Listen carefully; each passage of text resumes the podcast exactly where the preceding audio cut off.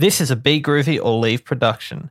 Head to begroovyorleave.com to discover the best in new music. Now on with your show.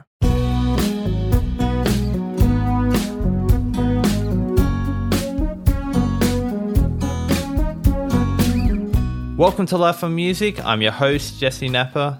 If you're new to the podcast, this is the show where I chat with a different musician each week, all about music. And this week, I'm chatting with Cody from Down for Tomorrow, who are an indie punk band from Sydney, who recently put out an album called Whatever Happens, which has songs such as this one called Survive. There's no guarantees, can't fulfill my needs, but at least I'm still alive. On my hands and knees, can you help me, please? I just want to survive. I just want to survive.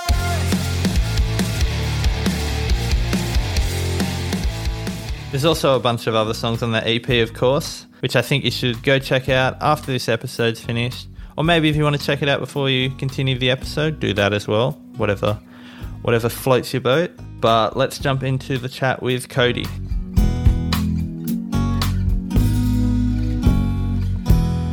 So we have Cody from Down for Tomorrow. How are we doing today, Cody? Pretty good, man. Pretty good. Good stuff. Th- thanks so much for, for doing the, the podcast. And thanks for having me. It's good to have you. I've been listening to the been listening to the new EP a fair bit leading up to it and been enjoying it so much. The opening track Survive is a standout for me Thank you. and Emily as well. If I had to if I had to pick one, but that's two. So if I had to pick two, those are my favorites. Emily's still picking up steam. Like that to me seemed like that that's like the dark horse on the whole EP. And I'm glad that people are still frothing that song despite like well, obviously we put it out at the start of the year. And Yeah. even though we're putting out heavyweight songs like Trouble Prone and Survive, it's cool that people still go back and like the older stuff too. Is that surprising to you? I thought a song like Emily was going to have a quick burst and then be a song that doesn't age very well. But I think Right. people have found quite a bit of resonance in it because I guess everyone has met people that have toyed with their emotions and have mm-hmm. screwed them over to a sense where it just it boils you up on the inside. And that's what Emily's about. And so I think people can find some form of resonance in that song and they can sing it to themselves about someone that's done the same thing to them. Yeah, right. Yeah. No, no, definitely makes sense. So with the EP, it's called I don't remember if I said this, it's called Whatever Happens. Was there a theme you were trying to go with for that EP? Well, the title, Whatever Happens, honestly came to me when I was on a bus home from, I think it was a night out, or I was just coming from, I think I was coming from the city, and the name Whatever Happens and the artwork all just came to me in this blitz. And I sent the idea to the band, and I think it was very much at a time where nothing was tied down. Like, you know, no one could have a stable career, no one was having stable income, and our entire music longevity was just up in the air. And so I think the whole whatever happens stigma or attitude, it was pretty much the normal thing to do around May or June. And most of the songs, well, I think mainly Survive follows that theme of, okay, well, I might as well just try to stay alive. I don't know what's happening around me, but as long as I'm still living, that's what matters. The themes of the songs range from, you know, classic heartbreak and being used and manipulated to wanting to reach out to people but not knowing how to, and also vice versa. Yeah, so it kind of focuses on mental health, unst- uh, you know, people being unstable and not knowing what on earth you'll be doing next week, let alone next year. Definitely listening to it, like like you said, it's a, a lot about uncertainty or whatever. So it's it's certainly not like a happy happy album, but there's also a certain kind of I don't know, it feels kind of comfortable because it's all relatable. I think that's the most important thing for art is it has to be relatable. Like the audience or listeners need to find a piece of themselves within it for it to get a message across. And so like happiness is sometimes more often than not it's a rarity now. So I Mhm. feel especially when people start having the crises of, you know, not knowing who they are who they are or what they're meant to be doing. So I think the unhappy themes are the ones that speak the loudest. But in that, we accept that, you know, okay, we're a bit messed up and there's room to work on that. And so the music kind of acts as a message and a savior for that because it's okay to realize that you're not doing your best and to find the things that will help you get better. Yeah, definitely. So we talked a couple of times about the track "Survive." This is something I don't usually talk about, but I really, I really dug the the music video for that one. that was a lot of fun to make. I know you're all dressed as the the Scooby Gang, the no, what are they called? The Mystery Gang, whatever they're called, from Scooby Doo. Yeah, from Scooby Doo. Mystery Incorporated, isn't it? Something like Yeah. that. Yeah. Yeah. How did the idea for that come about? I think Robbie, our film director, just propped the idea up. I think it was almost a joke that's at the start, thinking like we should parody this. And then we thought, all right, well, let's go ahead with the idea. And we started working on a storyboard and, you know, organizing costumes. And Robbie got a tone reel together. It was around that same time where the create one of the creators of Scooby Doo passed away. And we thought, well, now we have to go ahead with it. We should do it Mhm. kind of out of respect or as a tribute. But in reality, it was just a massive coincidence that when we started making it, the um, creator passed away, but we kind of wanted to still go ahead with it regardless. And so, yeah, we all dressed up as the Scooby Gang. We got Brad from yours truly to play as right. Scooby Doo. Well, a bit of a he's a cross between Scooby Doo and Wilfred, and it was fun to get him on board. And he added a lot of character to it as well. Was it easy to decide who got to play which member of the gang? I it was pretty. Um, I think it was pretty easy to sort that out once Tom stuck his hand up for Daphne. Then the rest of the characters were very easy to assign. Then it was just a matter of getting someone to play Scooby, which we went through a few Yeah, people, nice. but Brad was luckily enough right person at the right time to say I'll do it on like two days' notice. Yeah, cool. So back to the back to the EP. Whatever happens, you released another EP last year and then in 2017 as well. But is there anything I don't know, kind of different you did this time around, especially with kind of COVID happening and all that?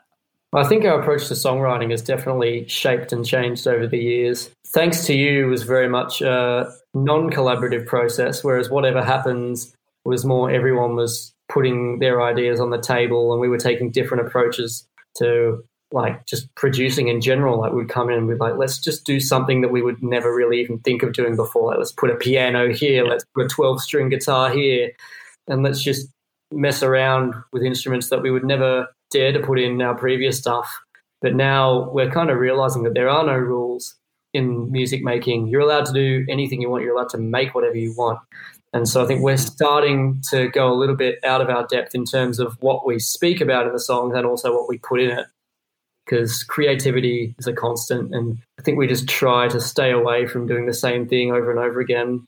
Although it may sound like it, I think we're pushing ourselves into a different direction, which is exciting and dangerous at the same time. I definitely think that the um the the latest EP, although the last one was good, I think it's a, a step up from what you've done before. Thank you. And I guess I guess that's that's what you want to do. You don't want to be worse than the last thing. No, you always want your new album to be better than the last. That's that's progression. But of course, Yes. you'll find people who disagree. You'll see people who say that no person is ever as good as their first album or their first book, and Mm. some people never really live past that because they have that whole stigma around it. You know, the the um, what is it? I'm not first album syndrome or first album wonder, where it's like your debut is your best work and that's that, which is terrifying sometimes. But true artists always, you know, develop and progress over their career, and their fans grow and change with them because if you really support the artist, you'll support the changes that they make and understand their new direction as well. Yeah, I guess it's not always things aren't always necessarily better, but they can be different. That they're not. I don't know. They're not even comparable. Yeah, of course. Yeah. So I did see recently you've done you've done at least one show recently. I don't know if you've done more than that, but um, We did um we did three shows in November. Uh, we we supported Stand Atlantic at Crowbar. We played a headliner at Big Music upstairs, and we also went to Wollongong to play with our friends Red Hook, and all shows sold out, which was very very nice. yeah, right on. How long before that was your your previous show? I it was in February, at the end of February. We played in Melbourne with the Dead Love. Right. Like not many bands get to say that they toured the East Coast this year, so I'm very glad that we got that in Yeah. before shit hit the fan. Very, very lucky to say that we played in Sydney, Brisbane, and Melbourne this year. Yeah, nailing it. Yeah, but how was it kind of getting back back up onto the stage? Was it did it feel natural to the band? I think at first we were all very nervous, thinking is this is like a rarity for us now.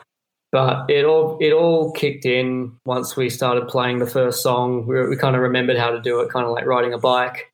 The only thing is, obviously, with everyone seated, it's more of a cinematic experience now rather than you know a sweaty mosh experience where people are genuinely there to relax and watch some entertainment rather than I mean, I'm not saying there's anything wrong with getting sweaty in a mosh pit and, you know, shouting at the top of your lungs, which obviously people still do shout at the top of their lungs. But I feel like there's different levels of intimacy between, you know, a packed in, sold out 500 cap crowd than to a 70 cap seated crowd. There's still intimacy there, but obviously just a different level of it.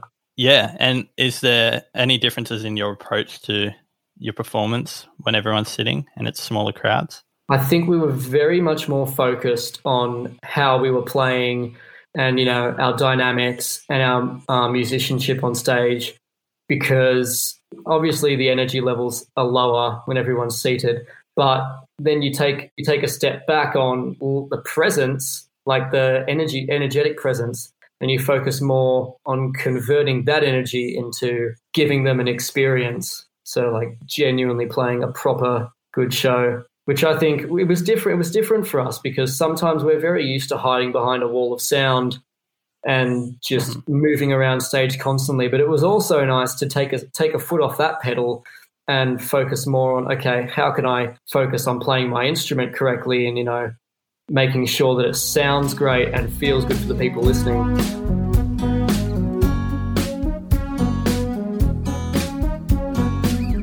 Hope you're enjoying the chat so far. Just breaking it up as always to let you know if you wanted to check out Down for Tomorrow's music, you can head to Spotify, Apple Music, wherever you buy or stream music. You'll find it there, including their latest EP called Whatever Happens. And you should go check out their socials as well to keep up to date with everything they're doing. And while you're there, you might as well check out the socials for Life on Music as well. I'll leave all the social links in the description of the episode. And if you are enjoying the podcast, you can subscribe or follow right now if you want to hear the episodes when they're first released. But let's jump back into the chat with Cody.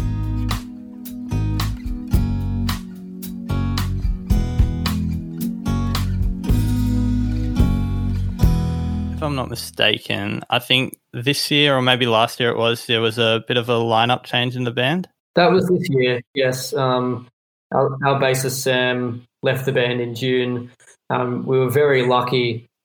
We um, we knew Sarah from the scene. We've seen her. We'd seen her at shows. We'd heard about her band, and we asked her to come along for a jam session one day. She learned a few songs, and it was like a couple of weeks later. We were filming the music for Trouble Prone, and so we just kind of briefed to her. We said, "By the way, we're doing a music video in two weeks' time. There's no pressure if you want to be in it, or if you even want to be a part of this band yet, but the options there on the table if you want to come and be in it." And she said that she wanted to, which was great. Obviously, she took a few days to get back to us on it, but then she said, "Yeah, I'll come and be a part of it."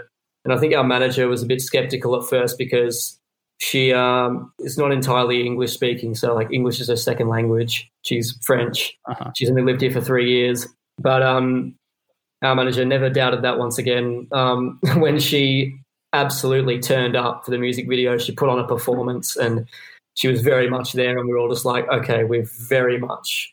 found a very, very good bassist right now. Yeah, right on. Did she play on any of the EP? Yeah, she tracked Survive with us, which um uh-huh. so obviously most of our songs were done before Sam left the band. But Sarah tracked Survive and she's also tracking all the new music with us, which is fantastic.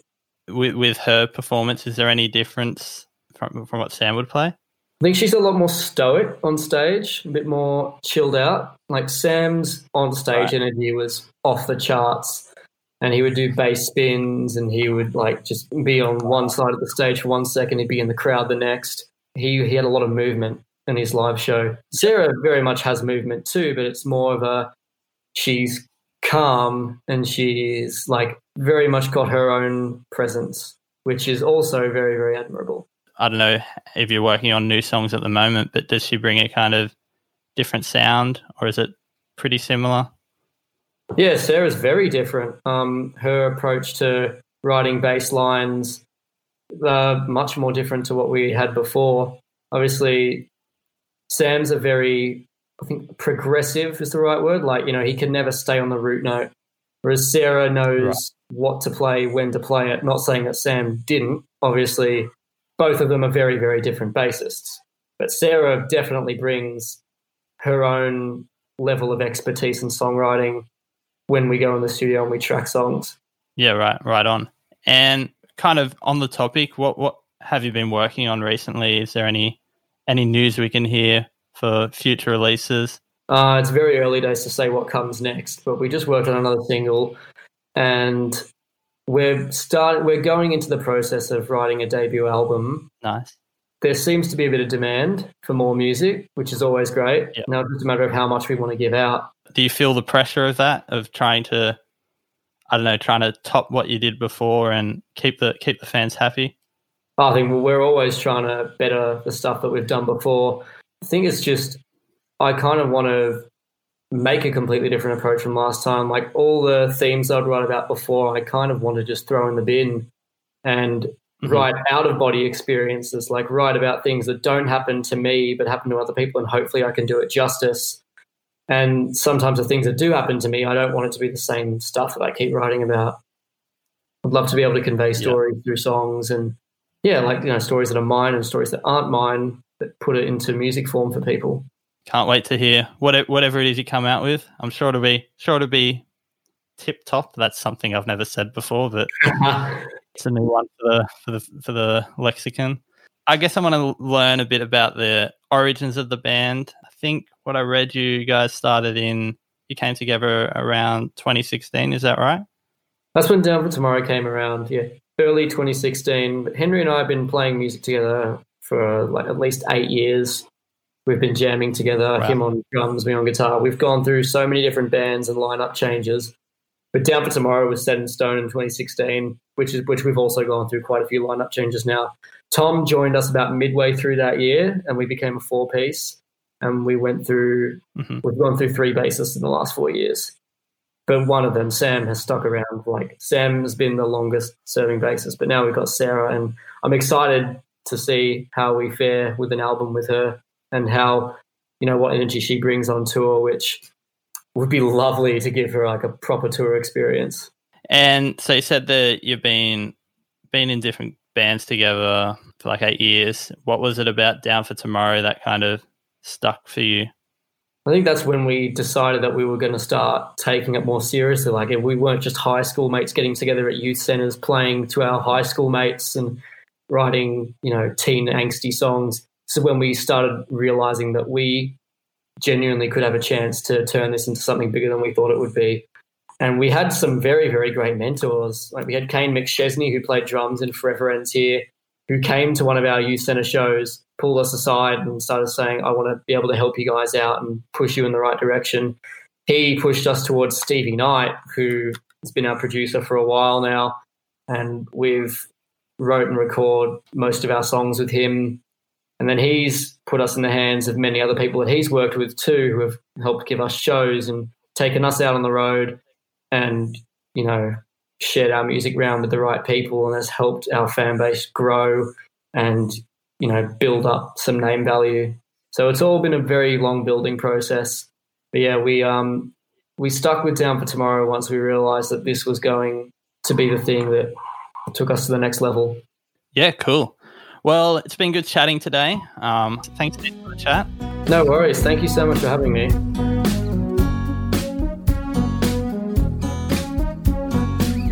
Thank you for listening, and thank you to Cody for chatting with me this week.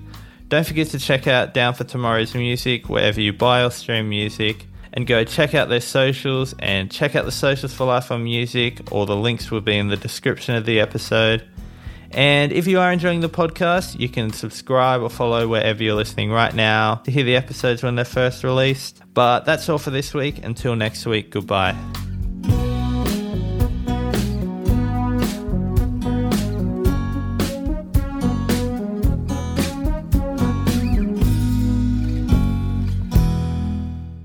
Life on Music was brought to you by Be Groovy or Leave. Head to begroovyorleave.com to discover the best in new music.